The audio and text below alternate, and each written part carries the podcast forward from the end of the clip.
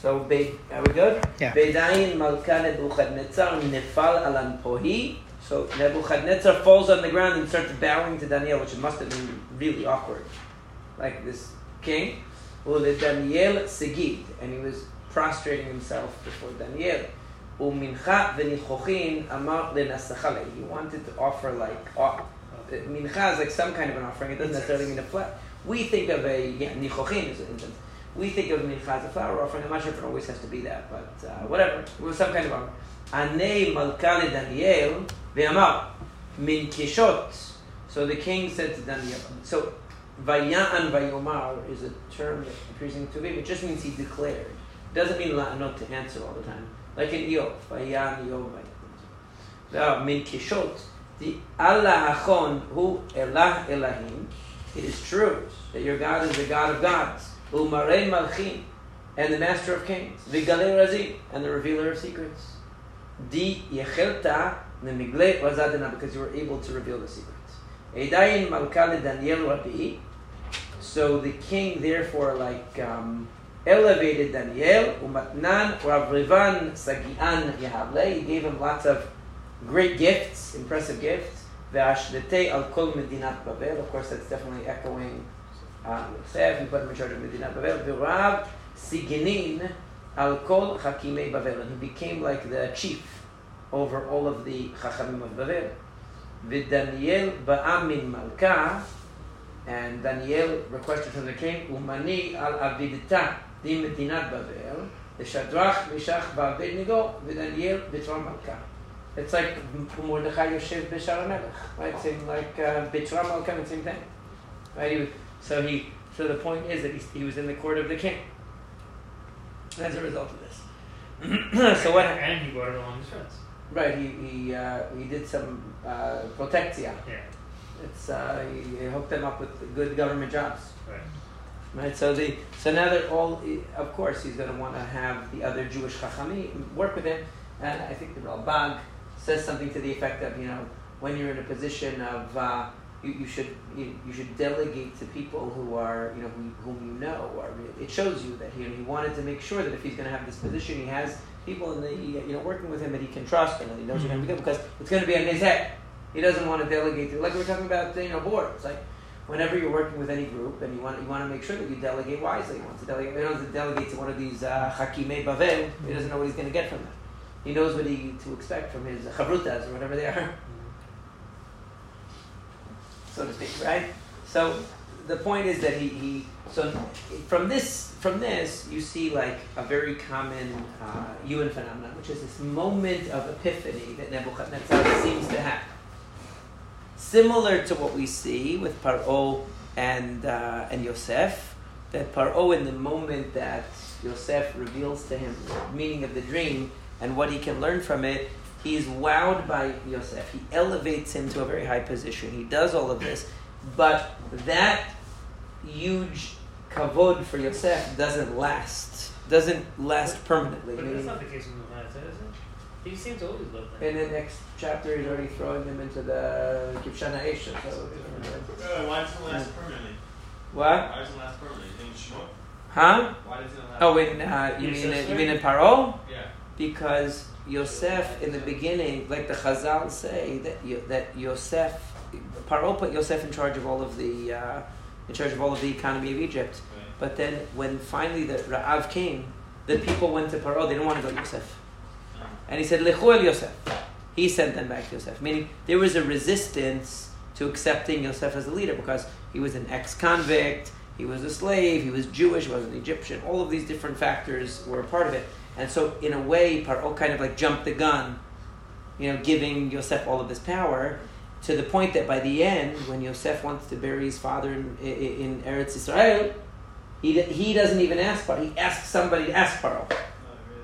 Yeah, which shows you that their kesher wasn't like the way that it once was. I think you're saying because like also like like that also like. That's in Shemot. That's in Shemot. yeah. Yeah. Uh, but the the the, uh, the idea that um, that Nebuchadnezzar suddenly recognizes God, but in the next chapter he's making a gigantic idol and forcing everybody to bow down to it doesn't really fit. You know, That's a- the- the- why would you do that? So obviously the the insight is his. There's a competing force, like we said, like before. Right, there's a there's a competing force of the ego in Nebuchadnezzar. Basically, the, the dream was to say to Nebuchadnezzar, nothing you have is really eternal. Yes, it's gold, it's very fine, it's amazing what you have, but it's only temporary, and it's going to lead to further and further decline until collapse, and everything that you built is going to, is going to disappear. Whether it means in Yemot Mashiach or it means uh, uh, by the time of uh, the end of the basically the you know when the Persians come, whatever, doesn't matter. The point is that it's not going to last eternally. It's a fantasy. Think about what you could do. Like, I'm, I'm reading this into it. He didn't say that. But think about what you could do if you utilize the power that God granted you for good. You know? And that's the, uh, that's the moment of epiphany. And isn't Nebuchadnezzar such a rotten guy that he can't, he has a moment of epiphany and insight, and he doesn't carry it through forward to actually implement it in his life? What a loser. Nobody else does that. Everyone else, all the rest of us, whenever we see a true idea, we immediately change our life in accordance with the idea and transform ourselves and are consistent in never again veering from the truth of that idea as long as we live, right? Of course. That's why we only have to observe Yom Kippur once in a lifetime and then vanish. Right? So I always think part that part O in the story of Yetziat Mitzrayim, you know, and Nebuchadnezzar, they're like they're basically more closer to us than Daniel. Like uh, Yeah. we're, we're more like Nebuchadnezzar. So true. You know, we have the moment of like uh, insight, and then by the next day, if it lasts today, by the next day it's already uh, uh, gone. And it's also very classic to like try and defeat. It's like it's telling you if you continue on your course, you're gonna you're gonna fail. It's like let me try and defeat the precise way that it said I'm gonna fail, so I don't. Like that's not the Yeah. point. I'll make the whole statue. Yeah, yeah. I'll make the whole statue. Go. He- he- Not I'm gonna change myself. I'll just It's change the that statue. Instead of seeing, like Daniel is trying to show him, this is chokhmah. I'm telling you a chokhmah here. This is the insight. Yeah. And what does he do? He tries to repel it with magic. He falls into the magical idea that if I just make a golden statue, what does a golden statue mean? Everything gold, no feet of clay, no. It's not going to break apart. It's Right, yeah. it's not gonna make right. The, so the whole the whole dream is negated by this magical like statue. It's like that's that's totally missing the point Yeah. of what what Daniel was trying to tell you. It's not about the At materials. least Paro doesn't. At least Paro doesn't do that. Yeah. Paro listens to it. Actually, lets him implement the uh, implement the policy. That's good. And uh, Nebuchadnezzar, though, it's interesting. On one hand, like we said, Nebuchadnezzar seems like the superior person to Paro because he's actually interested in Chokhmah, he respects Chachamim, he wants. On the other hand, he's worse than Paro because Set in his Right, because he's so his ego is so strong, and his resistance to the message is so strong that it's like he's almost like a less pathetic version of Shaul. Every time Shaul is like realizes David is really okay, you're right, David, I'm so sorry. Next day, trying to kill him. You know, his ego come reasserts itself, and then and then he has to go chase after David again. It's like this is what happened to Nebuchadnezzar. Even after the Kivshana Esh, he has, oh, your God is the real God. How long does that last? We don't know exactly. Right, we don't know, but the point is he doesn't have a sustained change. Even it's the power one is the power and part. Yeah, same, same, yeah. Okay, so uh, but at least right, yeah, I guess yeah, he has this momentary. Yeah, okay, I give in, I give in. But it's a, it's different because Nebuchadnezzar really seems to have like sechet. He really seems to get it, but his his ego and the lure of the power is like he, he, he can't resist. It's to know at what point was the Mikdash destroyed by. Sometime during this period, but it's not clear. The chronology is so unclear that it's hard to tell. You know, it's hard to tell. So, go on there. so he, he, he ransacked the Mikdash, took all the gold and silver and everything from the Mikdash, and then left himself. He didn't, that. right? And then, did He- but he didn't destroy use it right that- away. They he use that to make this golden idol? I don't know. If, I don't know if does it say that. In, I, I could imagine a Midrash saying something like that. Yeah, that. wouldn't that be interesting if the, that gold? That would be really the gold of interesting. the Beit HaMikdash was used. That would be interesting. I, but I, I feel like that's something the psukim would say because that's like what the next. That's what like uh, Belshazzar did. Right. That it would say something like that, and the fact that it doesn't almost says that he's still like he's not going to go that far. Right? He's not going to negate the God that he somehow vaguely acknowledges. Um, modern Even as- civilization is built on the ideas of Jews, right? That's a, a theme that we had Yeah. at the Daniel. So the idea of the Jews is built into this modern civilization as Babel. And it wouldn't be funny that even mo- modern civilization, the, the, the Avodah Zarah is built on the gold that was from uh, the Yeah. Yeah. built on the back of the Jews. Yeah, in a literal way. Yeah. So, what happens next? Okay, we're up to Gimel now. So uh, we're that, that finishing Gimel means we're a quarter way. Yeah, the easy stuff. This is the easy stuff. He didn't start killing Jews at this point. The first five parts. He already exiled all the Jews to Babel yeah. and he's put in a, and killed. He's killed some. He's killed already. I mean, it's unclear the exact chronology, but Daniel came with the early exiles because he was with the elite exiles. So there was 11 years there intervening. Nebuchadnezzar Malka Avad Tselem Didah. It would have been so nice if the authors just wrote it in Hebrew. If you're they have to write it in Aramaic? I don't understand why. Like the beginning. Before it's like, and the magician spoke in Aramaic. Okay, fine. An Egyptian, like you know, Paro spoke in Egyptian, but it's written in Hebrew. I, I don't know why they did that. Because Right. it's showing you maybe that's when the that's when the galus happened. Mm-hmm. Now now it's showing us that It's they're show, maybe, maybe they're that's speaking a nice about- idea. I like that. That's very good. Did you Now, hear that? now That's, they a, were exiled. that's a good one. I like that. It's a, it signifies that we're in the galut, we're in galut mentality, Yeah. language. Language. You would have seen that in I Egypt also, it. though. I, I think you're right, Because- but why don't you see that in whole idea is Egypt? When did it happen? That wasn't galut. That's pre. That's pre galut. It's different. It's different. There was no galut to be had from it. They didn't have the. You wouldn't consider state. that It's It's galut. not galut because they didn't have an independent. They were Malchut they that formed was- they formed as a nation. Right. there. They weren't formed yet. That so way, it's- it's not saying if it's written in Tanakh. Yeah. Uh, there, there's parts of Ezra and Nehemiah that are written like when they have communications back and forth that are like written in the original language. But other than that, yeah. so that, that's a really good idea. I like that. That'd be cool. Nice, nice observation. That, Yeah, that makes sense. That makes sense. Yeah, I like that. Okay, so let's see. What did he do? Uh, yeah, that, that makes sense. I won't complain about it anymore. Still about. If it, if it were today, it would be in Yiddish, I guess, or something like that. Right? So, At least it's better than Yiddish. yeah, exactly. It's closer to Hebrew. So he made a he made a statue of gold. It's funny because Aramaic is an interesting language because like, it has like it, it, it has it has spirit it has some spiritual value. Well, it's part of Tanakh is written in it, and the Gemara is written in it. Yeah, exactly. No, it's But but they said they didn't want like, on one hand, Aramaic is uh, is that like the Chazal say, oh, don't pray in Aramaic for cholim because the malachim uh, don't understand Lashon Aramaic. Right, but the but on the other hand, well, if you're if you're praying, that they say that uh, if you're praying in the um, in the uh, presence of the choleh, so you could use the Aramaic because you're because the Shekhinah is right there, right?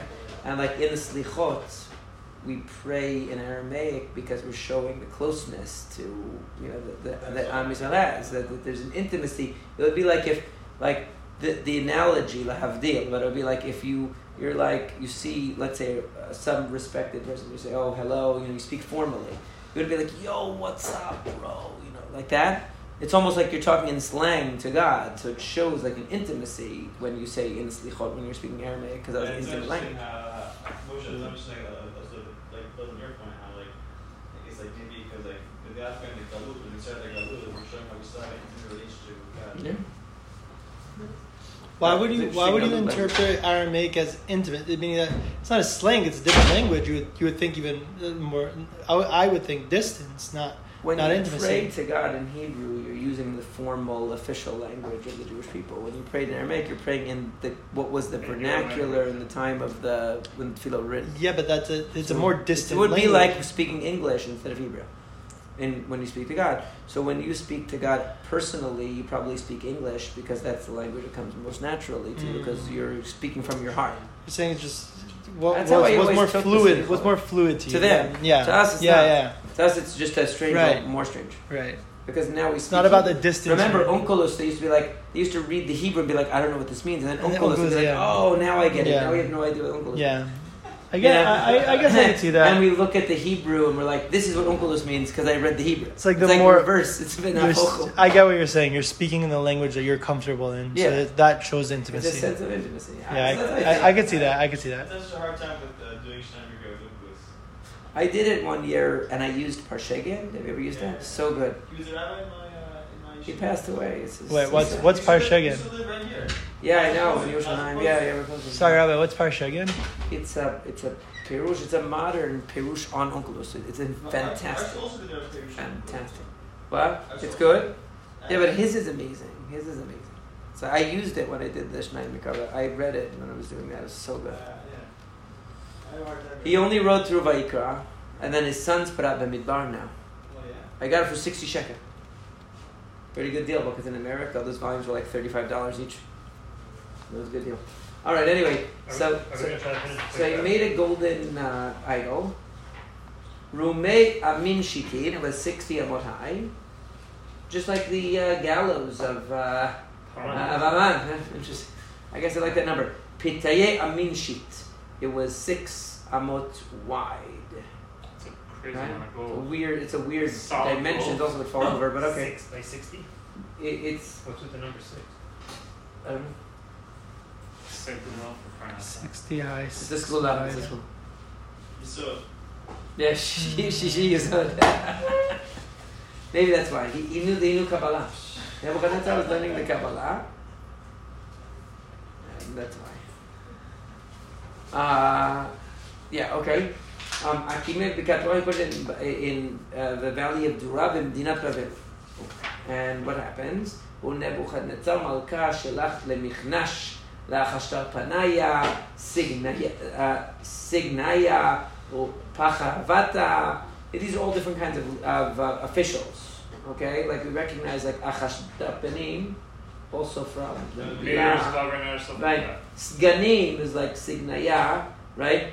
Um, the uh, Pachavata is like governors. Um, Adar Gazraya, Gidavraya, okay? So the, all of these are different kinds of uh, judges and leaders and so on and so forth. And uh, um, yeah, he says that. So the so the Rambam says that Adar Gazraya is from the word Gozer, I guess, because it says it means shoftim. Um, okay, and uh, the Tavraya Tiftaye. That they were Treasurers. what? Which one? So the Davraya sounds like Gizbar. It sounds like a treasurer, right? Yeah. That's what. I, that's Yeah, what I, the. Gizbar is a treasurer, and uh, did Tavraya Tiftaye. Are those different types of people? I don't think so, Advisors right? and guards. Oh, he says. Uh, oh. Let's see. What is it? What is the? Uh, oh, the Rambam doesn't translate that part. He doesn't. He doesn't let me cheat on the translation. So what is the? Uh, well, what is word? it? Is that a type of person? To, Tavraya. It says Oh, it says him as Sofrim Shalamelech. Okay. it says here's the advisors and the Yeah. guards. Yeah, advisors. And what's Tiftaye? I have the last one is officers. I have, Oh, okay. So these are all different people. Then. Fine. and the one before was judges. Right. The Kol Shilton But they missed one. You're looking at the JPS translation in Sefaria. No, What? I'm looking at. So The yes, call- sorry. So all of the Shiltonei It's missing all the leaders It's of JPS, I the, think it's missing uh, of the government, Lemete Lechalukot Tzalma, Tihakem Nebuchadnezzar Malka, they all had to come to the dedication of this amazing uh. Okay, so again, if you're talking about somebody who now feels somewhat insecure in the uh, eternity of their it's one extra. kingdom, extra. what, they have an extra one? No, they're missing one. anyway. Either way. Yeah, the point is that it's a bunch of different Right. leaders, okay? That, but different officers, Right. leaders, whatever. It doesn't matter that much. Vedayin mitkanashin, achashdal penaya, signaya, upachavat. It repeats it a million times. It's a very frustrating. wants to make it hard Right. to read. Adar gazraya, gedavraya, titavraya, tiftaye, v'chol shiltonei medinata, v'chanukat tzalma.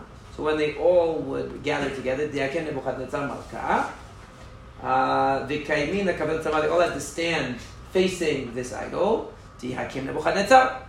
By the way, this you'll see a lot of language in Daniel also from Hashem shamati shimachayireti. Like this. Yeah. Yeah. The charoza. And the announcer, the karoza is like the person who announces, called out with strength. Lechon amrin amemai. That uh, to you I say nations. Umaya v'lishanaya. Nations and peoples, nations and language. And uh, lishonot is means languages, but yeah, times of the yeah. But a lot of times it's used to mean uh, different ethnicities, right? Because it's meaning different cultures. Doesn't matter. Be'idana ditishmeun kal karna. When you hear the sound of the horn, mashrokita. Mashro, um, uh, nowadays that means a whistle. Yeah. Katros, sabcha, psanterin, sumponya, v'chol zene zimara. The point is these are all instruments. What exactly they are is not really important. This perek is very um, I don't even know half the English. Yeah.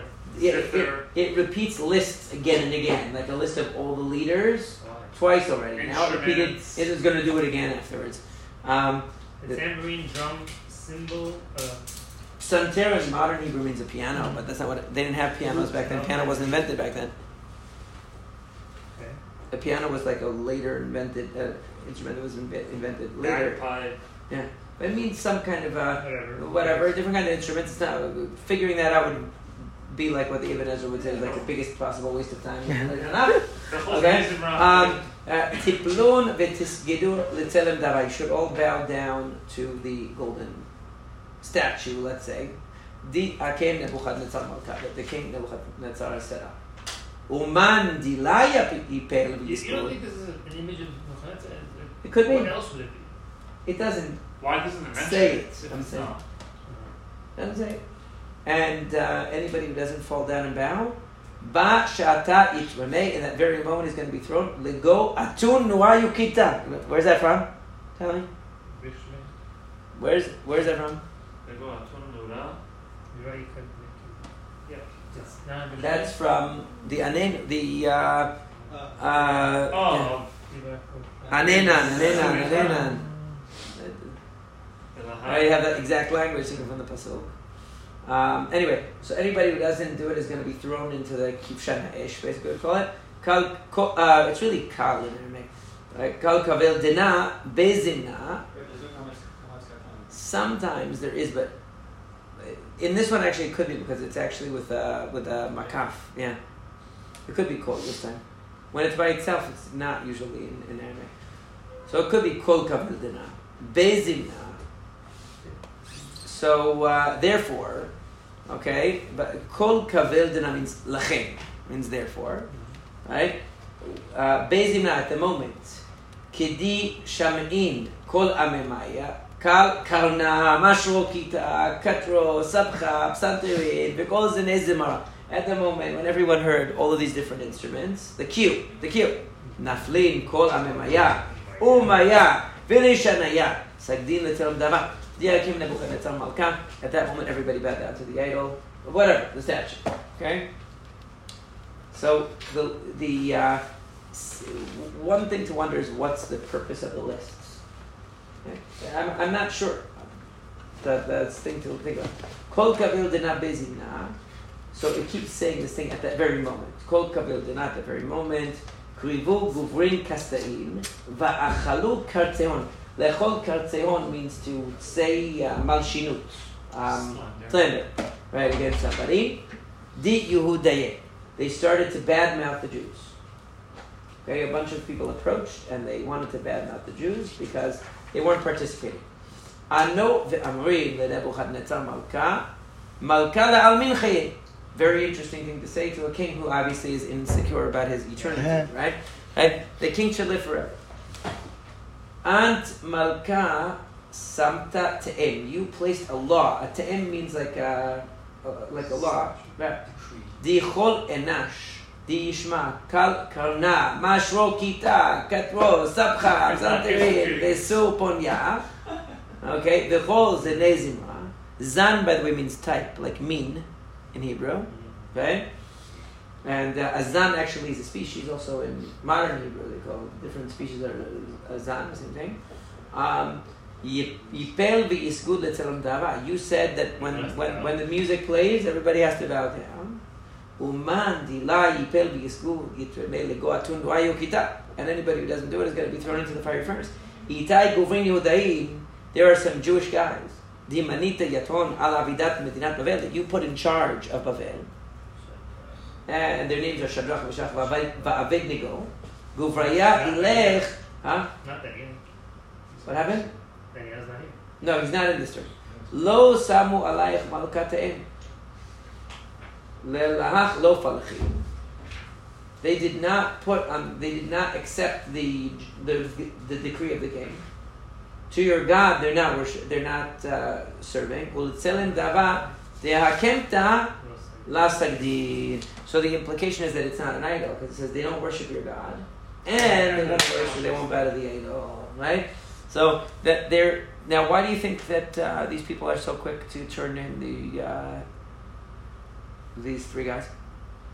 Probably because they want their positions. Jealous of positions. They're high. They're high-ranking officials. Right. It's, it's very similar to the story of Yosef again. They're basically these outsiders, non-Babylonian Jewish guys. They're supposed to be slaves. They're supposed to be the the, the you know the captives. The, these people are in charge. Oh, you put these people in charge of us. You put them uh, over your entire kingdom. They're ruling over us, and they don't worship your God. They don't listen They're not. Babylonian. They don't listen to the king. They don't follow the law. It's like if a, you can't have people in charge of the country that don't follow the law of the king. What kind of servant of the king is that? This is your representative. They don't even follow the rules. Okay, so there's a there's a again a very similar sort of a, uh, uh resistance or resentment brewing among the among Bavel against these Jewish leaders, and so they turn them in. Rabbi, why why is Nebuchadnezzar attaching the bowing to the to the statue to the music playing? It's It's just a cue that everyone can hear that's really loud. What else are they going to be able Why? to hear? They didn't have the muezzin back then. It's like uh, now. no, no, but why? Yeah, no, but why couldn't it just be? Oh, whenever you see it, you need to bow. Why is It it? would be too constantly because it's a huge thing. They had a cue. They're like, everyone is going to do this. It also is reminiscent of another story, which is the story of Haman. Everybody has to bow. right, but that's whenever he walks by. You, you would Right. think Uh, that would be idol, like- idol can't walk by. But they okay, walk by. Right, If you're the no, but it's day. like well when you, when you're walking by. Mm, Well, because this is no, because it says why. Because this is the Chanukah Tetzelem. It's a special event. They're having a special event of like dedicating Tzelem, and at this event, every time they would play the music, everyone had to bow down, and then they would then they would pass out cocktails, hors d'oeuvres, Okay. you know, I don't know what whatever else they did at this Okay. And then oh, the music is playing, everybody, oh, you know, then they would go back. So meaning then it's it's a some kind of a ritual dedication of the okay. Tzelem. Uh, Beidai Nebuchadnezzar bergaz v'chama. Nebuchadnezzar was very mad. Amar lahaitaya l'shadoch meshach v'avaynedo. He told them to bring these three guys. Beidayim guvraya ilech heitayu kodam malka. So therefore, these uh, men were brought in front of the uh, in front of the king, right? Right. Okay. נבוכדנצר ואמר הצדה, שדרך משך ואבדנגו. So he said, to, he brought them and he said, uh, destruction. It means like, uh, eh, eh, eh, or, or, what? Right. There's different interpretations of the meaning of it. It's interesting. Like, the, I see on the Miyuchas of Saadia Gaon, he says, Bivadai, Behemet. Is it true? that you won't do it? And uh, according to the Rabban, Shimamon tivcharotem, are you choosing to die? Okay? Okay, the point is it's a it's an expression of shock. Um, Lelohai lo la itechon palachim ולצלם דאבה דהקמת לסגדים. My God, you're not worshiping, and to my my my idol, you're not bowing. Now, again, you could be dead as two things. You could say it's bad enough you don't worship my God, now you won't bow down to my idol, or maybe the idol is a god. It's not clear. If it's two ways of saying the same thing, not not clear. Why, why isn't Daniel here? I don't know. I don't know why it doesn't mention Daniel. It's a good question. Some people say that the fourth person in there was Daniel, but I don't know. You're like, uh, are you almost want to wonder if, if Daniel were here, would Nebuchadnezzar make a difference? He took a sick day. Oh. I, I don't know. He went. I, he went on a business trip. I don't know why he's not there. It doesn't say. Doesn't mention him in the story. It's weird I mean, why didn't they mention Daniel's name originally? Yeah. To point because apparently he wasn't there. Meaning, Daniel was the one knew that him. had to respect him, to that's not these guys. Right. These These guys were were his. appointed by Right. Daniel. Danielle might have been able to avoid it. Like, well, I didn't go to the party. I had uh, state but- business. Maybe the Yeah. people like Daniello. I, I I don't see any indication of that necessarily, but Or- Or they wouldn't throw Daniel under the bus, they would be scared of him, he's second in command. Right. they were- Right. They were lower because the last thing it mentioned in the last parak was that he appointed these guys. Yeah. So it's like he elevated them to the attention of everyone else. He did a Like good job, he- but Daniel was at the king's court, meaning Right. He, he wasn't- might have been exempt from this. But everyone is invited to this, and the person that's in charge of the was not there. It was, it weird. Well, did Nebuchadnezzar himself bow? Did he bow? Yeah, to this idol. Probably not. Yeah, so maybe Daniel is like that. Maybe the, these people don't have to do it. It's for everyone else. I, I don't know. Maybe it's only for the people who are subjects of the king, not for the right hand man of the king. Maybe, maybe not. You know, could be, because it's a because the whole point was it's to show the eternity of the based on the dream, right? I need to lahagshim chalomot. You got to make your dreams come true, right? To make my dream come true, is that the whole statue is gold. I'm forever, and everyone bows to it. Right, but that's not he himself and his, let's say, his assistant. They don't have to do that. It's for all of the subjects, all of the countries that are under his dominion. They have to come and do it. So it could be that it wasn't necessary for anybody on their rank to do it. I'm not sure. In any case, he's not here. Ke'an hen etechon atidin. Wait, did I skip anything? No. Okay. So uh, now, in the future, etechon means like you will You know, in the future, di be'idana di tishme'un kal kana mashokita katros sabcha psanterin וסום פוניה בכל זני זמרה טיפלון ותסגדון לצלמה דיאבטט ואין לא תסגדון בשעתה תתרמון לגו אתון נורא יקיתה ומנעו אלה די ישז וינכון מן ידי Okay? What's wrong? It's a hard question to Yeah. So what's the point? He said at the moment that the next time you hear all that musical stuff, you're going to fall down on your face. And if you don't, bow down to the tzelem that I made, then in that very moment you're going to be thrown into the fiery furnace. And what God will save you from my hands? It's always foreshadowing. It's almost like it's fun. What God is there that will save you from? I know Shadrach, Meshach, Abednego, ואמרין למלכה נבוכדנצר, לה חשכין אנחנה על דנה פתגם להאטבוך, להאטבותך. We don't have to answer. We, we don't feel, it, it almost sounds like they're saying we don't feel the need to answer. It's kind of like a strange thing to say, but that's what they, they mean. We're not worried about this to have to respond. I mean, we have, we, we, we're not gonna, we're not gonna give a response. Okay, meaning we're not gonna argue with you, I guess, is what it means. What does that? What does the Ralbag say? No matter what, we won't listen to you. Whether Hashem saves us or not, we're not going to listen to you. Hen itai elahana di anachna. The God that we worship, Yachil Leshe Zavutana. He is able to save us. Min atun kita min yedach. Uh, he's able to save us from the fiery furnace, and he is able to save us from your hand. Even if not, even if our God doesn't save, you, save us, you should know. You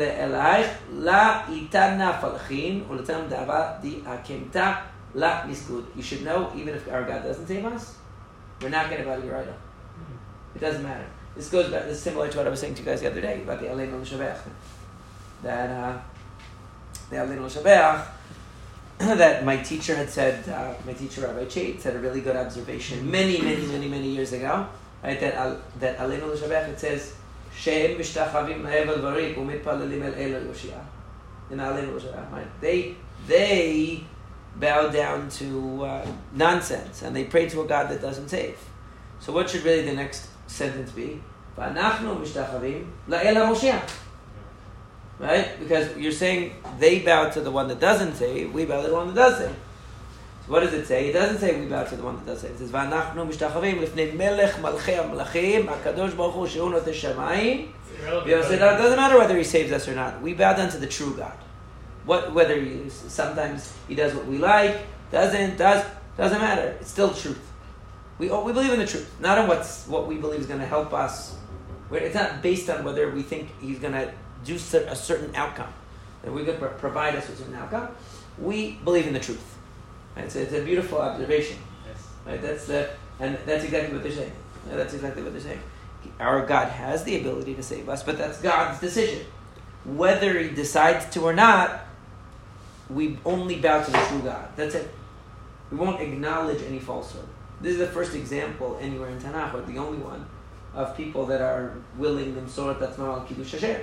There are midrash. There's the midrash of, of, of Avram Avinu, of course, right? But but in in the actual text is the only case we have of Jews saying we'll give up our life rather than worship another god uh, and die al kiddush Hashem. They were willing to die al kiddush Hashem. If you don't believe that, then it's not really then what they did doesn't mean anything. Uh, they They were just said it to the most powerful man. right. They just said to the most powerful. Right, exactly. And and they were willing to lose their lives. They said we don't feel the need to respond. To, we we're not going to even respond. We're going to tell We're you straight out. And they're not going to die. Right. Nothing you do will convince us to violate what we believe. And these are people who are, you know, have a pretty cushy job and are, you know, have been treated pretty well, and yet they're willing to give up their their their bodily earthly existence for the sake of the true, you know, for the sake of the truth. And that's uh, pretty impressive. So, of course, Nebuchadnezzar is very impressed by this and says it's amazing, and I really respect you having the courage. Yeah, you know what? I'm just going to get rid of this whole golden idol and uh, let's call it a day. And serve Hashem. Yeah. Just going to convert. Know, but um, that doesn't happen in this pa- parak. Uh, oh, my page went back. I'm looking at it. And I'm saying, doesn't this happen? Right? um, Bedaya Nebuchadnezzar hitmali chema. Being the even-tempered type of guy he was, he became full of wrath. Utzlem and poi ishtanem, and the the form of his face changed, meaning like he had an angry look on his face. Al shadrach meshach v'abednego. Hanei ve'amar lemezal la'atuna chad shiv'a al dechazel mezeh. He told them to raise it up, raise up the uh, the heat of the kibshan seven times from the uh, from what it was normally supposed to be. Oh, our cousin to Arvi. Somehow not. Music Just like Yeah. side point. When are we going into? You know, seven? Do you want to try to finish this paragraph? Remember, seven a.m. I think seven is, is good. Oh, actually? Yeah, Parak, Parak is Tfilat Arvit Rishon. We're going to fish back soon. I Everything's well, it's okay. Uh, Everything is moving. Everything's, yeah. Sorry. We also have to pray RV, and we have to walk back to the apartment. didn't hear. Yeah, I don't know about the topic of Kiddush. Okay, I just think we gotta do the same thing. We're gonna eat first, and then we'll eat. I can't hear. I can't hear. I said, I- Yeah, it's okay. I'll say that. Ask you.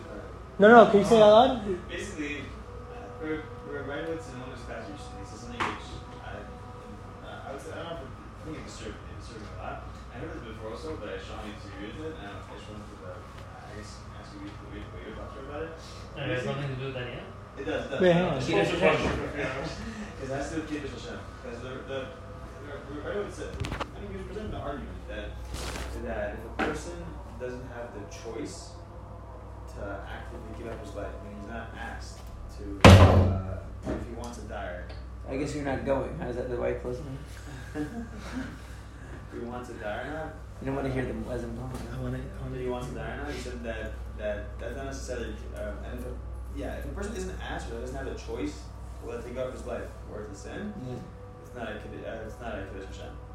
I mean, the only way doing Kiddush Hashem is But I've heard it also because Wait, people what? say, What? yeah, You- what he's saying I didn't is, that. I'll explain what he means. I, I, I know what he's saying. I, I've heard it also. I, I Yeah, and I- and what happened is, right. I, I disagree with The result, okay, so- let me, let me put it to this Yeah, way. The out, the result of it is disturbing, but I'm not sure that it's wrong. Sometimes that's the way it is. I'm, you know, but the the question is this: if a like there is an idea, and there are sources that support the idea that any Jew who's killed because they're a Jew, that's considered they died al kiddush. There are I found I've seen sources that support that idea, but there are also sources, and I think it's probably most of the sources that only look at it as dying al kiddush Hashem, where the person sacrificed their life al kiddush Hashem, not just that they were killed for being a Jew. So both views exist in, in, in, in sources. I've seen both. I, I, I, I most of the sources always talk about dying al kiddush Hashem as a choice the person makes. That's true. Most of them talk about that. I've definitely seen. I remember I saw in. Uh, and no, I remember I saw in um, some Rishon, I think it was in Rashi, and I and I and I meant to write to note it to myself, and then I couldn't find it afterwards. But that uh, somebody who dies because they're Jew, it's considered al kiddush Hashem, even if. They, But I have to find it. I have to. What was disturbing to you? What- No, because I'll tell you why. I'll tell you why it's disturbing to Chaim without him telling you.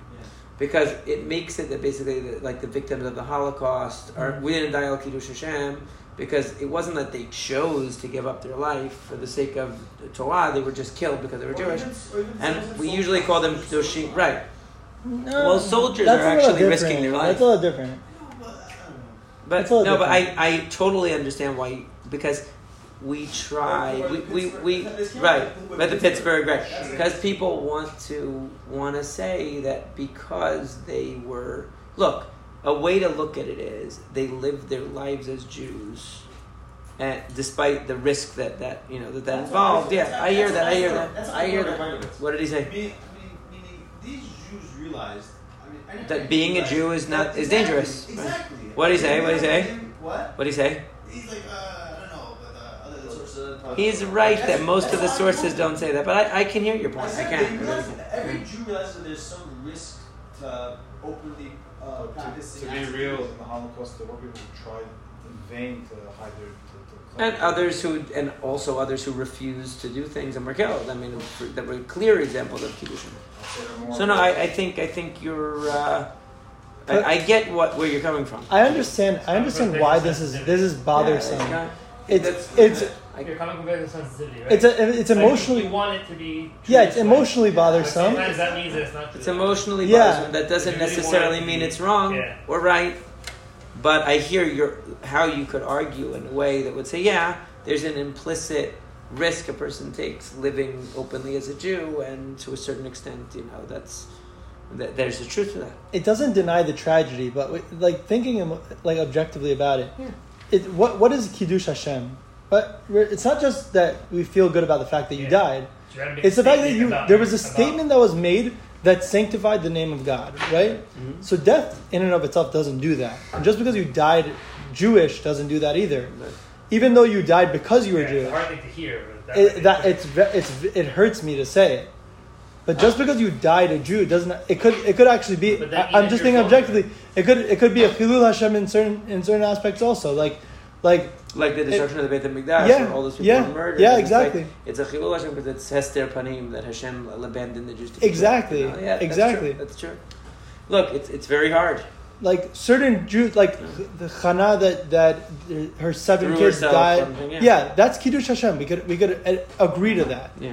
No, no, I, I understand what you're saying. I think that's probably what Rabbi Breitowitz was getting at too. yeah Yeah. It's like, but there is truth to the idea that yeah, a person deserves credit and deserves. it doesn't take away the acknowledgement. It doesn't- their right, credit Your credit for being a Jew The- you get it But, that, but we can't call that kiddush Hashem it's not it's not fair to call that kiddush Hashem it's it's it, it's I emotionally hear- satisfying yeah, to hear- call I it hear- that. I hear. and, and when it's emotionally satisfying, it's usually Yeah, that's what Rabbi An Beethoven an said. Israeli That's soldier Beethoven dying said, yeah. an Israeli soldier dying in said that. uniform An idea that that feels good uh, is usually sounded Yeah. wrong. yeah. But- u- u- usually I like it's it's true it's usually But as an Israeli soldier dying in uniform for the protection of his country different, yeah. is is kiddush Hashem. I could Yeah. I could I could maybe. That's Why? it can Why? be. Why? I could say it's Maybe, like- because he died fighting for No, for, what, what for if he's not the fighting? Jewish. What if he's first standing at a bus stop and he gets a shot? Okay, no, no, that that no, that that's a good point. That's, that's, That's yeah, you're that's a good point. I'm saying uh, if you've died fighting, that's first of kiddush Hashem. Or, I, or like I'm saying, a lot of, not all of them, but some, also some of the people who are fighting are fighting. Like, I mean, if you were to ask them, do you want to be fighting? They'll tell you no. I don't, I don't want to be. Okay, so those ones don't have. no, no, no, I'm saying like it, the, the, the very fact that they're fighting to show that they actively want to give up, they're deciding to give up their lives. No, I don't- There are some that are though. Yeah. There are definitely some that are. Okay, yeah, that's for sure. That's for But sure. what about the people who are They're better off, memit et atzmam be- be- ba'oel Torah? What about those guys? That's real misirut. What about that? Can I read you the Lashon of the Rambam? This is the Lashon of the Yeah, what does he say? The Rambam and Ma'amar Kiddush Hashem. You tell me what you think. Can you, can you tell us the source? Just really quick. Ma'amar Kiddush Mamar Kiddush Yeah, Hashem, yeah. what's uh, Yeah, yeah, what- what- Go ahead, I wanna hear- I what- wanna what hear. parak? Uh, No, it's, a, it's one of his It's letters. a letter. letters. It doesn't have It's one of his to letters. One of his Oh. letters. Yeah. Amina Shlishi. It's what he wrote to the uh, the, the people that were uh, the the Teimanim that they were, That- that dying. were they had to convert to Islam or dying. המילה השישית במדרגת הנהג- הנהרגים על קדושת השם והאנוסים באונס השמד. Okay. דע, כי בכל מקום שאמרו בו חז"ל, ייהרג ואל יעבור. אם ייהרג, כבר קידש את השם. אם היה בעשרה מישראל, כבר קידש את השם ברבים, כמו חנניה, ישוע ועזריה ודניאל ועשרה וגם עברו. There's their story. בשבעה בני חנה, בשאר ישראל הנהרג, בשאר ישראל הנהרגים על קדושת, קדושת השם, רחמן ימקום דם, נקמת דמיהם בקרוב. ואיש שיזכהו האל לעלות במעלה עליונה כזאת, כלומר שנהרג על קדושת השם, אפילו היה עוונותיו כמו ירבעם בן נבט, וחבריו הוא מעולם הבא, ואפילו לא היה תלמיד חכם. וכך היו, וכך אמרו, אה, מקום שהרוגי מלכות עומדים, אין בריאה, אין כל בריאה יכולה לעמוד במחיצתה.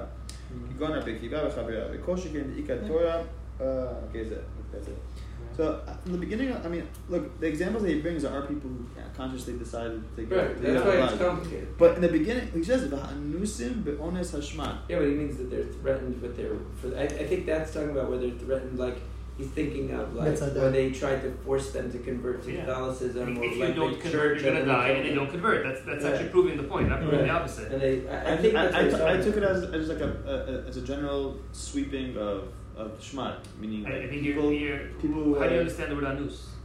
I think you people are, who are forced, people who are forced to die, Yeah. And and and, and they who are, who are and they don't convert and therefore die. No, nothing to do with conversion. Nothing to do with conversion. But that's what Just understand people- Shema Well, is. Yeah, and the same. I thought, I thought the Shema was that there's the general gezerah against Jews to be killed. There's persecution. That's a Shema. Yeah, I understand okay. Shema. Oh, oh. I hear what you mean. Okay. Oh, you're not saying. I'm just not sure of the case in which they're killed, because when he talks about in the halacha, he's talking about when there's a shmad, any deviation that- that you uh, agree, that I uh, from. Jewish practice, you have to be, you know, you have to die and, for and it. what he's writing is to the people, the Teimanim that were told not that they were told to convert, right? Then he tells them they're allowed to say it because it's not really avodah zarah and all that. But if you can get out of there, get out of there. That's what he says. I don't So, think it, uh, I, I don't think it takes away from their value. I mean, like No. like the fact of the matter is, people who died in the Look, Holocaust. I, this is they- how I'm going to say. Very simple. Kiddush Hashem is a halachic thing. yeah, It's not talking about the value of uh, of Right. the people of the, of the nishamot. Right. They're, they're, you know, it's like they died innocent people in the hands of murderers. Murderers.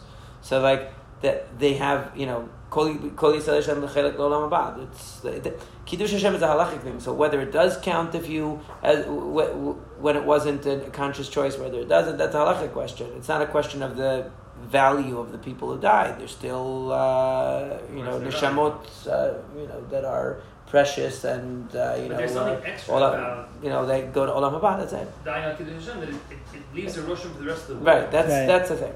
That it's more for the rest of the world. It's not a judgment of them. Well, so what I'm trying to say, you're trying to say that even if they're not, even if it might not fit the halacha criteria for each Hashem, it's still making impact on our lives. Saying? If, if a person died on Kiddush Hashem, then it's something that we can, oth- others that are alive can draw Or, like, inspiration inspired from. Therefore, there's by like it, an yeah. extra. That's why it's Kiddush Hashem. It's not like Kiddush Hash- dying al Kiddush Hashem means that they're better. It means that we're that they inspired others through their cur- Yeah. courage, basically, to stick to their convictions. Like this story, yeah.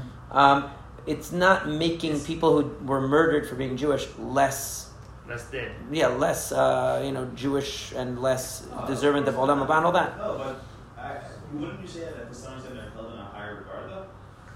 People Because they're killed because they're Jewish? killed at Kiddush Hashem, I think I think that the people who are killed for being Jewish deserve a special. I, I agree with you that they deserve special regard for the fact that they lived as Jews and gave up their life, knew that there was a risk in being Jewish and gave up life being Jews. I think that that's true. It's not exactly the same as a case of Kiddush Hashem where they were, you know, a gun was held to their head and they said, "No, I refuse to uh, submit to Avodah Zarah." It's not the same. Are you letting your emotions No.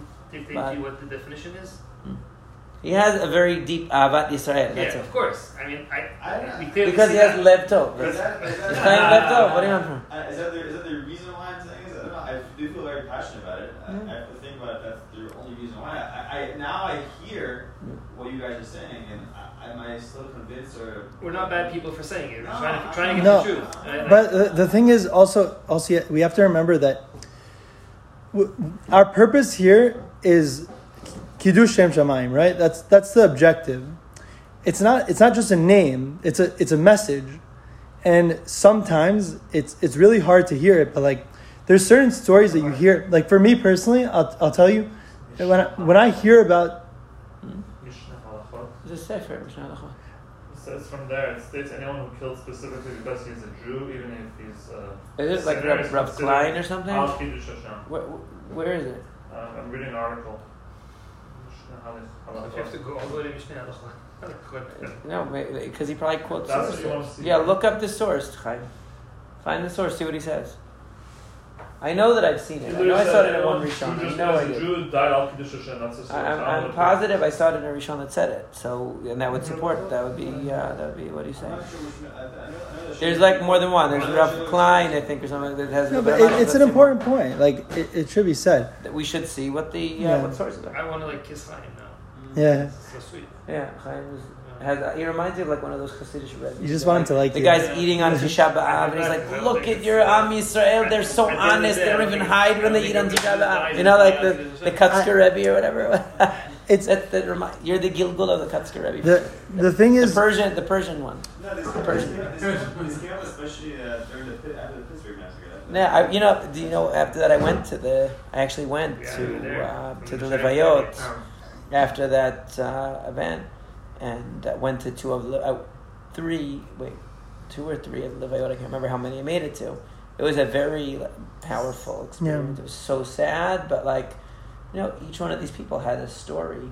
I just ended There- up. there- there's a Yeah. right, right over here across the, uh, this, this room. There's a There's a thing there's a- memorial of There's them. a sefer that's from- Actually, one of them that I went to. And they, they, there's, you see the bullet. One of the families, by the way, that- like people were saying, oh, they're conservative and this and that, reform. One of the No, that- families actually was was religious. The wom- the woman who was killed was like traditional. She wasn't as religious, but her like kids and everything, they were all like religious family. Like they had a full shiva and everything. And it went to it um, after the funeral, and you know it's it's a tragedy because it's not about those six people. There are people who want to kill Jews. yeah. It's not. It's not about. I mean, even- sorry, twelve. Even people. till this day, even this day, when you go, especially in Israel, unfortunately, when you go outside with your kibbutz and, and you're you know and you're openly sh- expressing your your deep uh, uh, custom to Judaism, you know there's a involved. Yeah. Unfortunately. But I hear that. Can- I do can we- hear can we that. think about this? And by you consciously doing that, you're showing how uh, like this is something that is. Um, It's worth the risk to me. It's worth the risk to me. And I hear what you're saying. I, I- hear- there I- is about that. I, I think that's a good That's why I point. mentioned that right. Was that these people, even though, like even though their their their reform, they know that going to synagogue is an open act of uh, uh, religion. Stating which- I, I, I no no I, I Oh, you have to. He said, you have to you have to know. think about that every single time. Yeah. go, no. No. You have to think about that every time. There's a certain general understanding that a person does that. hang on hang on. don't. I, I think we're I think we're mi- we're missing the point. They're going to shul, but maybe because it's the social environment, they want to hang out with their friends. Hang on, Yeah. can we? That's why a lot of people go to shul. Is, is kiddush Did Hashem? he- yeah, go ahead. Is Kiddush Hashem the, the, the action that you did or the effect that it had? It, it's Because, it sounds like it's the effect that it had. yeah, because, okay, so then, so that, I, I think so too. "Harezeh kiddush et Hashem." Yeah, exactly. Because, exactly. So it's not about, it's not about intent, it's about effect, mm. right? So, I, because I think about certain cases, like, the, the truth is sometimes when, when you hear that somebody died as a Jew, that, like, they were defen- a defenseless Jew and they, they contributed to the image of a Jew that's defenseless and can and, and showed weakness. That's not that's not kiddush Hashem. I, I, I hate to say it because it, it feels really bad, but the truth is like I what do I think about kiddush Hashem? I think about Yehuda Maccabi and like the, the Maccabim. That's a epitome of kiddush Hashem, where you, you you take the image of the the previous image was the Jew that sticks out his neck and he dies like that, which is like kiddush Hashem. But there's a much bigger kiddush Hashem. There's there's gradation. They fought. Ma- uh, Matidia and his sons fought For You go back to the soldier. right? yeah, dude, it, it, because it really is. You think about you think about what That's shows a, passionate in your heart. what shows a strong Jew is somebody who's willing to fight for, So, for his yeah, message. let, us say, let's say in, in I don't know how many exactly in Pittsburgh, but let's say nine people were killed. Let's say out of the nine, a guy comes in with a, with a gun and he's going to shoot everybody, and one person jumps in front of the guy like this, Yeah, right? And because he jumped in front of the guy, twenty other people were to saved. yeah, 20 people, 20 people were saved, Yeah. right? But nine died. So is that one guy any different than the eight died? No. Yes. Or are they Well, all the Must- Rambam writes in Wait. Halacha of Kiddush Hashem. No, I the, don't think the, so. the one guy that jumps in front and saves pretty clear 20 about Saved what 20 guys. He saves 20 people. Hashem. Is he any different than the eight other guys, that, the bystanders that got killed? Saving a life is not a What, what was the name of that commander that jumped You're on the just giving you an grenade? example. I'm I don't know, I'm just What, saying. what's the name of that commander that jumped on the grenade? Roy Klein. Yeah, I think so, yeah. I'm Is- pretty- is- is- That's a kiddush Hashem. Uh, is that not? Yeah, that's because they're doing it. uh, He's taking I'm saying he action. sanctified God's name. This is a Jew what- that lived in order to save other Jews. That's a sanctify kiddush Hashem. God's name.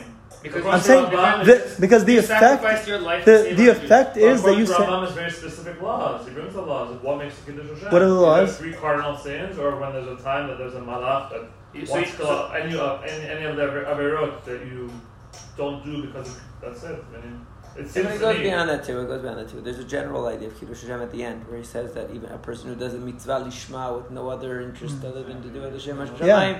Is also uh, is also harizek. Even if it's benoda Yosef- ben atzmo, he's alone. Yosef- Right. Even if he's alone Yeah. and he does it, the, sh- the benoda Right, that- that's the atzmo, chiddush. harizek Kiddush That- And That- I that's the explained it chiddush. one It's time. beautiful, We- yeah. We explained it one Yeah. time. The idea is that any time a person demonstrates that God is the ultimate I guess we're not finished. uh, priority and nothing else is more important, even if they're just doing it between themselves, it's still a demonstration. It's still Any- any- Meaning the, the any chidush is that, that you you being mekadesh shem shemaim to yourself Right, here's- is also is kiddush a, a Hashem. thing because you're reinforcing to yourself what's really.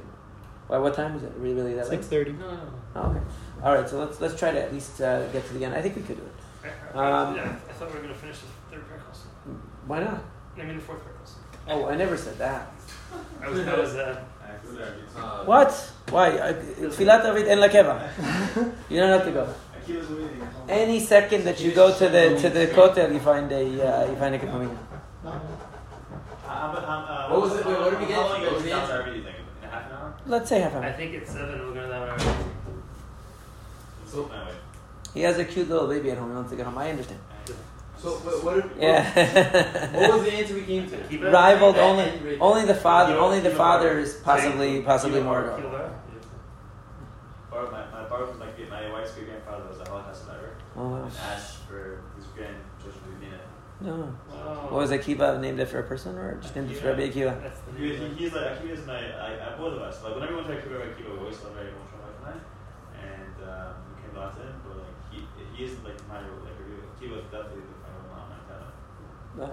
Like everything. Are you as are, you- are you as romantic of a husband as Rabbi Akiva? Because he was very romantic. Do you wear a It's so, crown? it's so funny. 'cause I was literally just I was teaching uh, uh, Steve Kishayan. I told Really? I explained to Oh, him that's why- something. I was, I was telling him why I named him Akiva, and they were looking more. You know, Rabbi Ben and Chaim said a really nice thing many years ago. He said, um, he said Rabbi Akiva is the one who said like Shira Shirim is Kodesh Kodeshim. Right? So he said, um, you know, nobody else saw that Shira Shirim was Kodesh Kodeshim because it's about you know romantic love. He's like, but because Rabbi Akiva had such an amazing relationship with his with his wife. That's why he was able to see. That's really the, the, the model for the relationship between you know between Hashem and uh, Jewish people. It was, it was it was good. Anyway, so let's go a little bit further. Uh, Who was the first dialogue we got to? I don't know. My page keeps closing because it's a new book. I got this just for the trip because I wanted like no, a no, nice no. We have to. Uh, That's on 20, yeah. Oh, okay. Okay. Um, So it was anger, then they heated up the thing at seven times. seven times as hot. Look, if you're gonna die in the furnace, you're gonna die. What's the difference? To me, chesed to me. I- Yeah, it it's sounds like chesed, it is. actually, yeah, definitely chesed. Oh yeah, I was thinking that too. That Make it seven makes times it less hotter. hot. so Let quick, them- quicker death. Let them suffer. Like what they did to uh, what's his name? One of the Asarah Game Al Khut that they wrapped. Yeah, they- him and they put wet the on wall, purpose yeah. so they would Yeah. suffer more. Yeah, it's um. Okay. Okay. Anyway, unless um.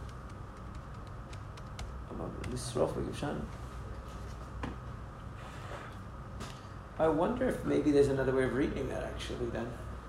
Maybe there's another way of reading this. What is does Mokedmin? Mokhad mean? And that would mean to add fire. I was trying to say maybe he meant to make it seven times longer of an agonizing burning, but I don't know. No. Anyway, no, it's like just, yeah.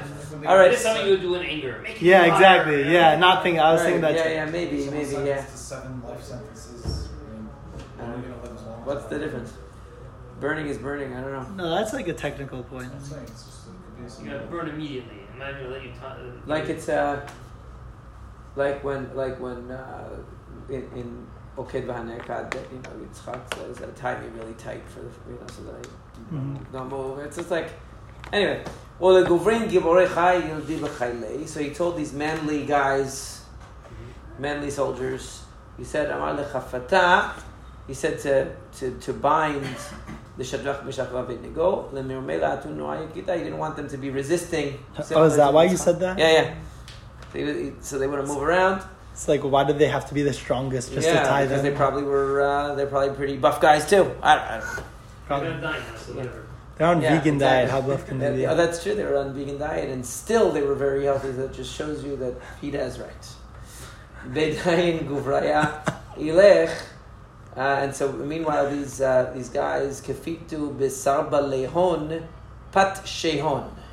They uh, they tied with their um, uh, what is Shirts, it? The turbans or something, right? Yeah. Hats, undergarments, robes. Right, they're they're clothes. Again, listing them specific yeah. things. char belaton ulevusheon uremiv lego atun royekita. So they, they, so what is? Oh, the Radak says mine levushim him. Okay, so they wrap them in different garments. Yeah. Okay, various different garments. What they are isn't that critical. And threw them in. Kol kavel meanwhile mean deal, uh, uh, because milat malka machzefa because the word of the king was uh, urgent.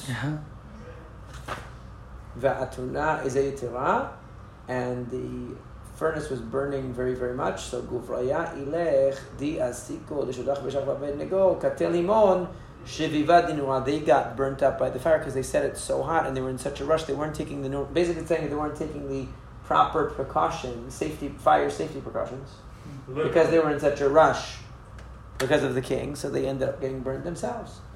And uh, v'guvraya ilech tilat tehon shadach misham v'abednego. These three guys nefalu lego atun nurai kita mechaptin. They were they were thrown bound into the fire. עדיין נבוכדנצר מלכה, תיבה וקם בהתבהלה. He was, I think it means watching, right? He was bewildered, bewildered and stood in Oh, Tama, he was shocked, right? And he was, and he stood up in, in surprise. Aneva Amar lehadavrohi, and he said to, I guess the hadavrohi must be some kind of a person, official or something, right? Yeah. Um, it's more than one though. Rohi is always more than one, right? Hala guvrin tilata, remena mechapetin. So he said, Were, weren't those guys thrown, uh, bound into the fiery furnace? Ani and they answered to the king, and Tiva Malka, the king is correct, that's right. And answered, guvrin arbe'a. I see four guys. Shurayin, mahalechin, begono, they're walking around unbound, walking around inside the furnace. V'chaval and there's no damage on them. And I see that the, uh, and, and the appearance actually, reveh means appearance, right? Diriviya'a of the fourth one. Demei levar elahin looks like an angel. Looks like a supernatural uh, being. I don't know what angel was Uh, Meaning not human. Supernatural, non-human, some mystical. Divine being. okay. The point is that this is a uh, a a vision that he's having uh, to show him that this was a divine intervention. Say he's hallucinating it or envisioning it. Nobody else sees it. Only Nebuchadnezzar is seeing it. Okay?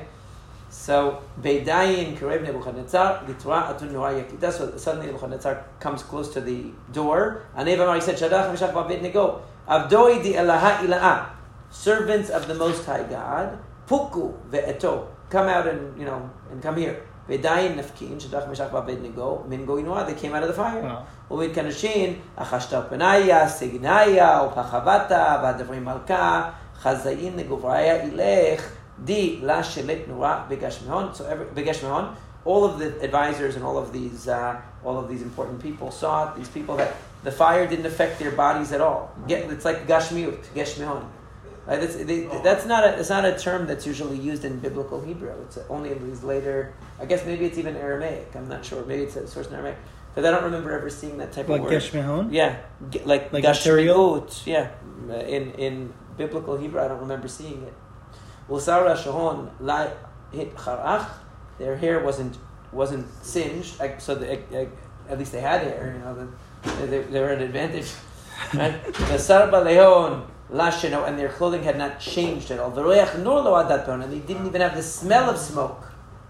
Right? So they, they were like it was like they weren't in there. So it's, it's very otherworldly. Nebuchadnezzar. So Nebuchadnezzar answered and said, Baruch elahon di shadrach meshach v'abednego. The second guy was trying to kill them. Yeah. And I was like, wow, blessed is Baruch Hashem. shtabach shem." Makes no. Yeah, It's probably what the. Di shelach malachei v'sheziv Five la'abdoi. more, uh, He sent an angel and saved his servants. Di itmechitzu Elohim. Um, that uh, hitmechitzu, what does he mean? That he what? They're cleansed. No, it's not that type of rachatz. Like be'an be'an arachitz means they trust, right? right. Uh. so hitmechitzu, they, they trusted him, right? I was trying to remember what, what, what the context is from Baruch Shemay. Be'an arachitz. Yeah. That's a rechitzu. They um, in Aramaic it means to trust, right? They trusted him. Umilat malka shaniv, and the word of the king, uh, shaniv means to change. No. Loud. Oh, they they changed. I mean, they disobeyed it. Yahuv geshmeon, the and they sacrificed their, their physical life. The layif lechon v'lo yisgedun uh, lechol elah lahen la'elahon. They wouldn't that they wouldn't serve any god but their own god. Umini sim te'em, and from me there should be a uh, new law. He's like a Chashverosh who likes making new laws. So it's a, it's a minhag. It's a minhag of, of, of all these ma- malachim. The kol am uma velishan. The yimar shalu. Anybody who says any falsehood, anything bad, al elahon. The shadrach meshach ve'abednego. This guy seriously has personality disorder. You know, it's like he goes back and forth. But this is, this seems like exactly what the Chachamim are picking yeah. up on. Yeah, yeah. That's why. That's why you see that. That's why the Chachamim get this. Yeah. All these midrashim are based on a, a reading of Tanakh that he's a complicated personality. Yeah. Because he doesn't just end and say, "Wow, that's amazing." Okay, I guess you're free to go. He makes it. He, he It's learns something from it. You know, that anybody who anybody who does this, hadamin yetabed, he'll be made into pieces. Okay, which is exactly what he originally said, by the way, to those chachamim of Bavel that he wanted them to tell him the dream. Okay, and uvaite nevali yishtaveh, and his house is going to be turned into an, a, a, a dung heap. Okay, it's exactly the kind of punishment that he threatened the original uh, uh, uh, interpreters of the dream right? And uh, uh, kal kavel dila itai ela acharan because there's no other god. Not that there's no other god at all. Don't worry, I mean, he's not going to go that far. The kula talakidnat who can save like this guy. Bedayin malka atzlach shadrach meshach v'abednego b'mdinat Bavel. So then the king like strengthened and and and, and was mechazek the, them in Bavel because of that. Huh? They got a promotion of some sort, right? So. Uh, very interesting. So, so, so basically, a uh, so let's try to get to the end of the parak and then see what, what we can learn from it. Because that way we know that we at least got to the end, and then we'll talk. Because in this, like the reading itself is like half the work. Nebuchadnezzar Malka, Nechol Amemaya Umaya Vilishanaya Diderin Bechol Ara Shelamchan Yisgeh. That was how they would always say. It would be like uh, peace be peace be unto you was like a way that they would open a, a message. So Nebuchadnezzar sent out a message to all of the nations and languages that were on in the entire world, meaning under his kingdom. May your peace be increased. It's just a way of saying like Shalom Aleichem. Ataya v'timhaya. The signs and wonders, the avad imi, elaha ilaha, that the highest God has done. Shefar kodamai lahachavaya.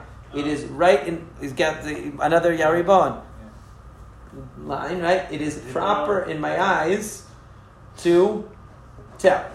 Atoi kemarav levin, his wonders, how great they are. V'timhoi, and his amazing deeds, kemat takifin, how mighty they are. Malchutei malchut alam, his kingdom is an eternal kingdom. V'shotane imdar v'dar, and his control extends from generation to generation. What the heck is going on here? That's Yeah. like a, that's a nice Kiddush That's Hashem. He gave up and his, that's it. Huh?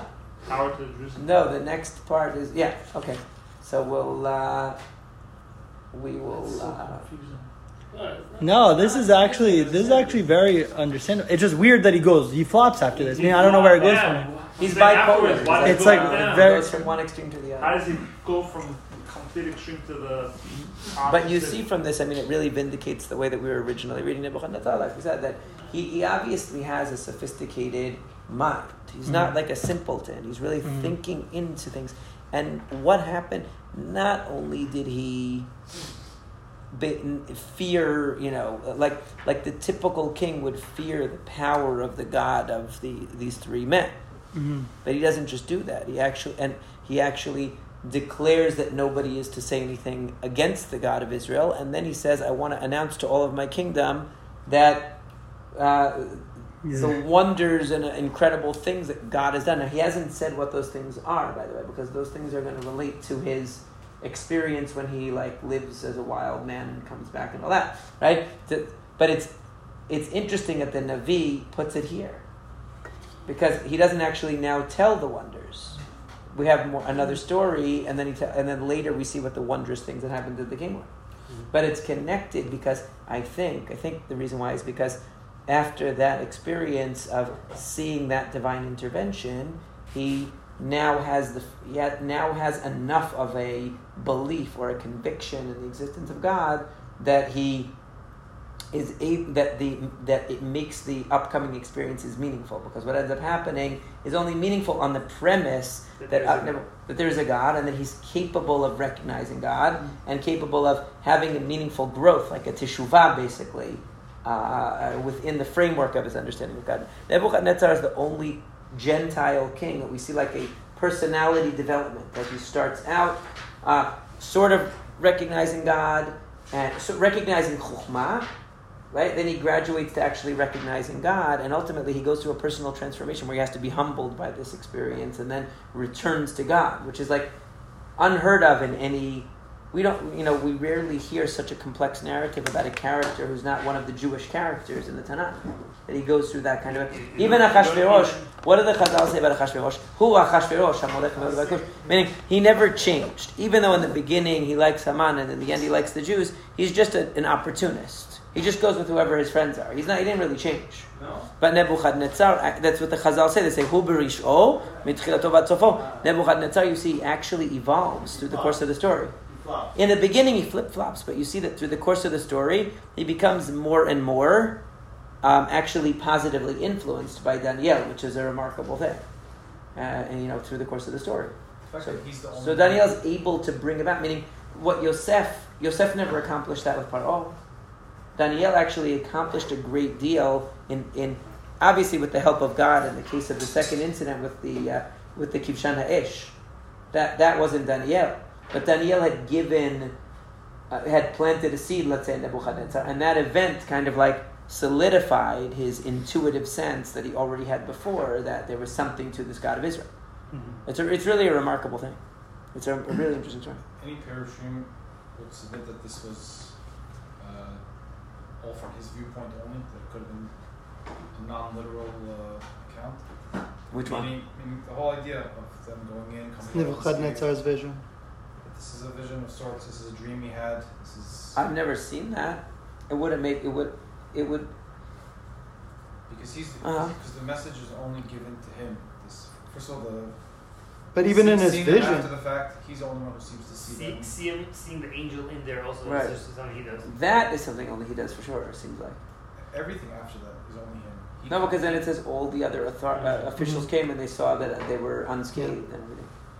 This meaning it's interesting because all the it's it's almost like it's in maybe that answers a question we had before because all the repetition of like all of the you know the officials and the governors and the this and the this and this all the list and then when they played the, this instrument and this is meaning it was such a huge under event with all these people and the list is repeated multiple times and all these instruments and it's meaning it was such a big thing. And then this one the then this one turn of events at the end completely undermines the whole thing and they see that the, the whole thing was a you know was, was a fantasy.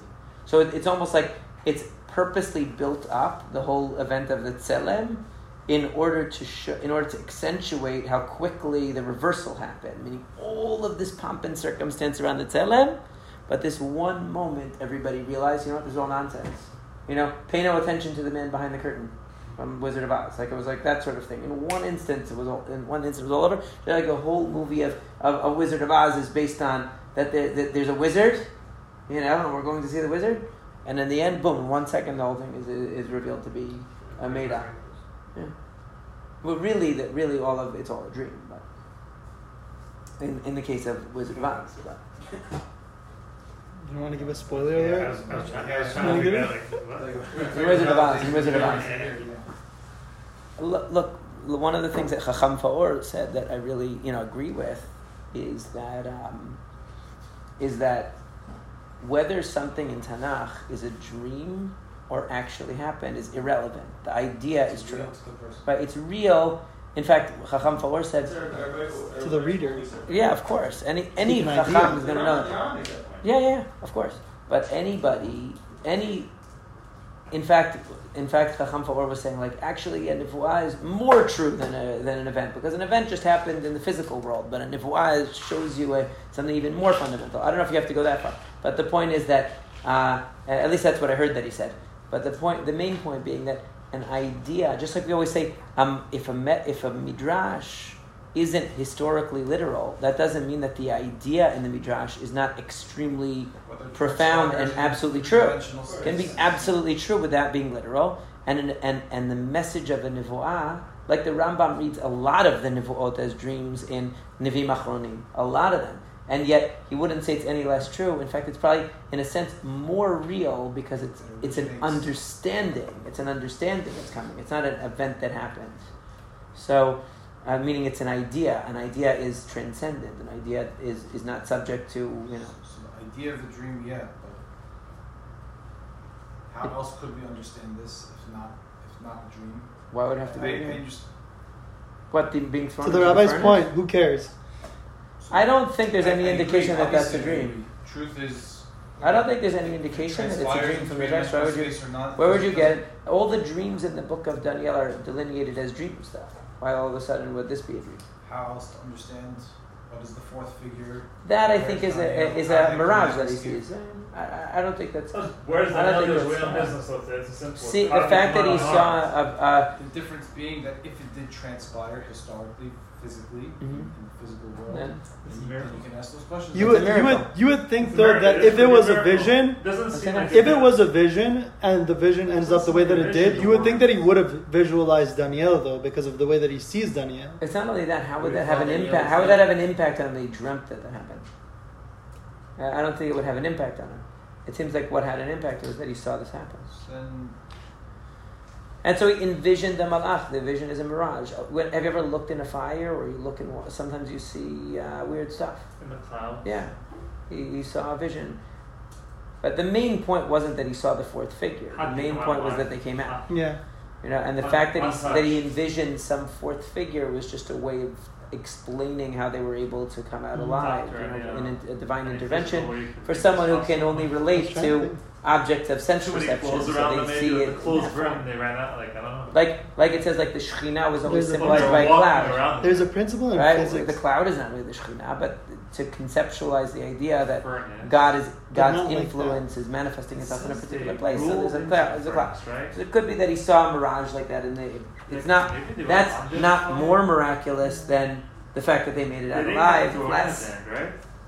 I don't think. I don't think there's any reason to say it's a dream. They never got thrown into the fire, right? Oh, they did. Meaning the people that came to throw them got burned. Those guys got burned and they dropped into the fire. They somehow No, they did dropped. fall. Maybe they went under the fire. I No, they know. were in there. It says, and they came out. That was the miracle of it. Uh, Listen, you can only read it as a miracle story. If you want to read it as a dream, it would be a real stretch. But uh, I'm not against reading lots of stuff as dreams and metaphors, but I don't see a basis in the text for doing it in this They case. were asked one of the actually also. So to, to what extent do you can? So why can you say like transcend? What are the parameters of that? Meaning, so why can you say also that Yam, create Yam was a was a It's dream? such a common question. he was a witness. I don't think any event that's nationally witnessed and is the basis of the history of Am Yisrael could be a dream. So, But uh, Adam but Chava, that could be a that could be a metaphor. Some of the Mefarshim read it as Adam and Chava were real, but the story with the snake is just a is a is almost like a uh, not a dream, but it's metaphoric. It's not literal. The snake was just a yitzhara. It's a way, you know. There is such a, such a reading you could do. Those those stories, Chava is- is those stories. Look, the Ralbag says no, he doesn't like that, but the Rambam thinks that it's a metaphor. Really? There are- Yeah, Rambam thinks it's that there was an Adam and Chava, but the story is just trying to show you how human beings, you know, followed the wrong path. Basically, why they ended up the way that they were. So, what's Adam really didn't end up sitting for? They didn't end up eating for them. Meaning that according to the Rambam, the whole thing with the with the fruit and the sh- Yeah. nachash is just metaphor? showing you that that Adam's nature is to follow the physical, and therefore Hashem didn't put him in in a, in a paradise and didn't let him live forever, and didn't let him because he wanted him to be struggling so that he wouldn't gr- get an ego and have like infinite access to pleasure because it would destroy him. That's how the Rambam reads in the Nevuchim. If you ask the Rambam in Shul, he'd probably tell you, "Oh, of course it's pshat." Uh, he's like, like Rabbi Ben Chaim. Yeah, of course, of course, Yonah really got swallowed by the fish and spit out. Okay, what you're trying to say, I'm saying- publicly and privately you would have. Meaning, if you were talking to you and he saw, if he saw that you were ready for an idea that was like a little bit unsettling, then he would tell you the real idea. But he's not going to tell everybody that because people, not everyone can handle that. Be like, oh, the whole religion's made up. Oh, you're saying the Torah is not true. Yeah, Like we were talking about this. You have to be, you have to be careful. The Rabbi Sacks debate with Dawkins, uh, Mhm. Dawkins calls him out on is the Bible literal, and he tries to evade the question, and he says, I definitely think most of it, if not all of it, yeah. And this is specifically Adam and Chava. You tell me that that actually happened, you're going to really like, tank this debate right now and, and tell me that that's an actual story. He goes, no, I think it's fair to say that this is metaphorical. It was like reluctant to even admit that. That's weird, I wonder. In public square. Yeah, but that's You could just quote. saying that the snake is a metaphor shouldn't be such a big deal because, like, the Sforno says that, and Ibn Ezra says that. That, that Yeah, but the whole thing is is just a metaphor. Only the Rambam really says that, but it's there are midrashim that very like we talked about it already. Like there are midrashim that very strongly suggest that too. That Very strongly suggest how it. it's metaphor. Yeah, because they say that the entire story happened on the sixth day of creation, meaning that they they all. What does that mean? That means it's really just part of explaining human nature. The human condition. It's not really a story that happened after they were created. It's a story that was part of who they are. Is that they follow the Yitzhara, that they follow their own fantasy about what is good instead of what Hashem's will is good. And so therefore Hashem they were never really actually in Gan Eden. They never really were going to live forever. They never. That's that's the what that midrash suggests, and that's what the Rambam thinks. Uh, You don't have to accept that. You can take the pshat So that midrash the Rambam takes literally everyone of the. The Rambam, in, I think, understands it for what it really means, but The my opinion. This, this, this, this, is what- this is what I think, and like, I mean, I almost meant to serve right, but I wasn't, he didn't fully agree with me. He said, I said, I, I think everyone agrees that for sure many Gemara and for sure many Midrashim have to be understood metaphorically. I think also everyone agrees that some of them have to be understood literally, like Right. Kiri Amsuf. The Right. question is, which one, which one fits into which category? That's more complicated. So the Rambam says, he, says, says that I'm gonna write a book. Yeah, he never did. Exactly. Yeah, but, but the, the Rambam, I would say, of all the Mefarshim, of all the, the ones that we know, that we read, probably the most broad in terms of applying the idea of a metaphor is the Rambam. yeah. There were one, there were Mefarshim that were even more, like Ibn Kaspi, for example, is even more, and there was some, there was a uh, one Rishon, I forget his name, but he wrote no, no, no, actually not so much. There was there was one Rishon called who wrote a, a book called the Chen. I can't remember his name, but he went way, way, way into the extreme of like metaphorizing things to a point that like people were like, okay, now Adkan, like too much, too much. But he's not even like one of the yeah. Yeah. He's not even one of the he's not even one of the uh, of the of the Rishonim that we really read. Like I would say, Ibn Kaspi is at least in the Mikraot Gedolot Keter. Like you could see, he says, "Oh, the whole story of Yonah is a dream." Okay, you know, Who's who's? Ibn Kaspi. Uh, Rabbi Chaim was that Yeah, Ibn Ezra. No, no, he, t- he told me Ibn Kaspi. I, I check with him. He always says his name in Russia.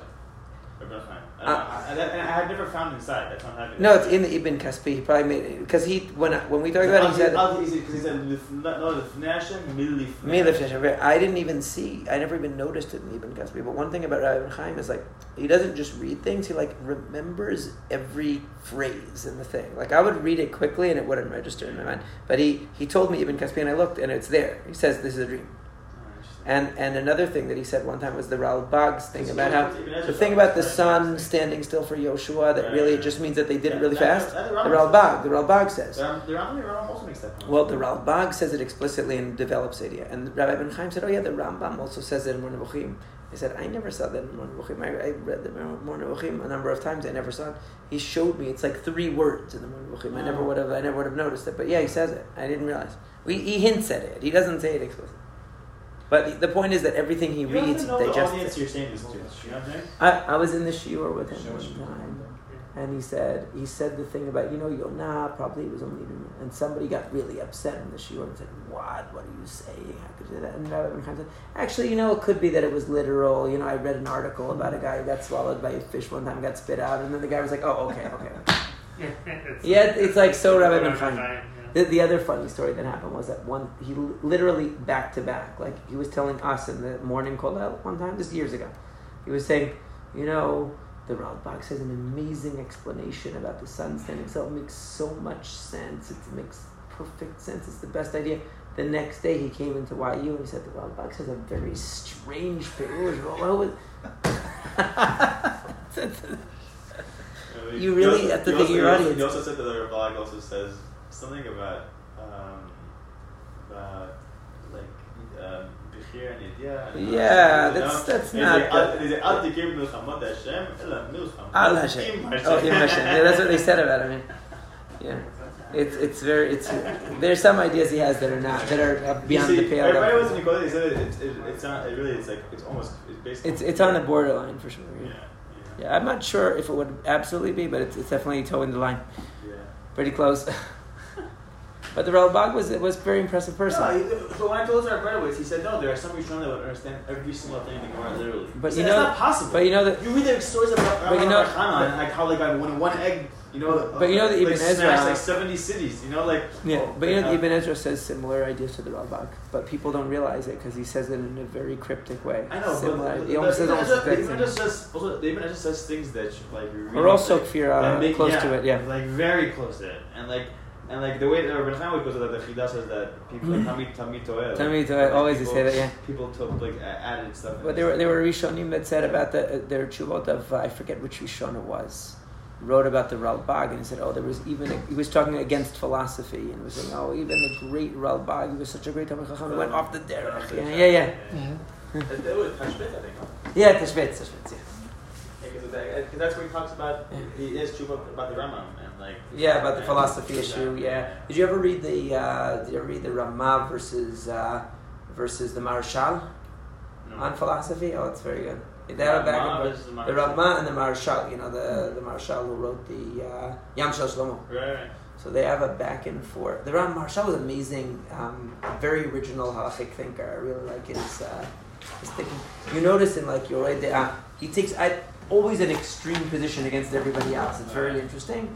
But he he, he had a back because the Rama studied philosophy. Right, right. Yeah, and the No, so Muslim- we were studying- we were Right, but the Kabbalah Marsh, yeah, but the Maharshal, he didn't like. He said, not only do I, he's like, I don't study philosophy, and even less Kabbalah. He doesn't like either. Yeah, And Torah but we're not studying Kabbalah. not really Kabbalah, but no, I mean, like he brings in kind of like symbolic stuff about the korbanot and stuff that's sort of like Kabbalah, but he doesn't bring like sfirot and things like that. It's different phraseology. Different, Yeah, different yeah, yeah. language. We're, we're going down. Let's go. Let's go. This one. Yeah. Restaurant. Well,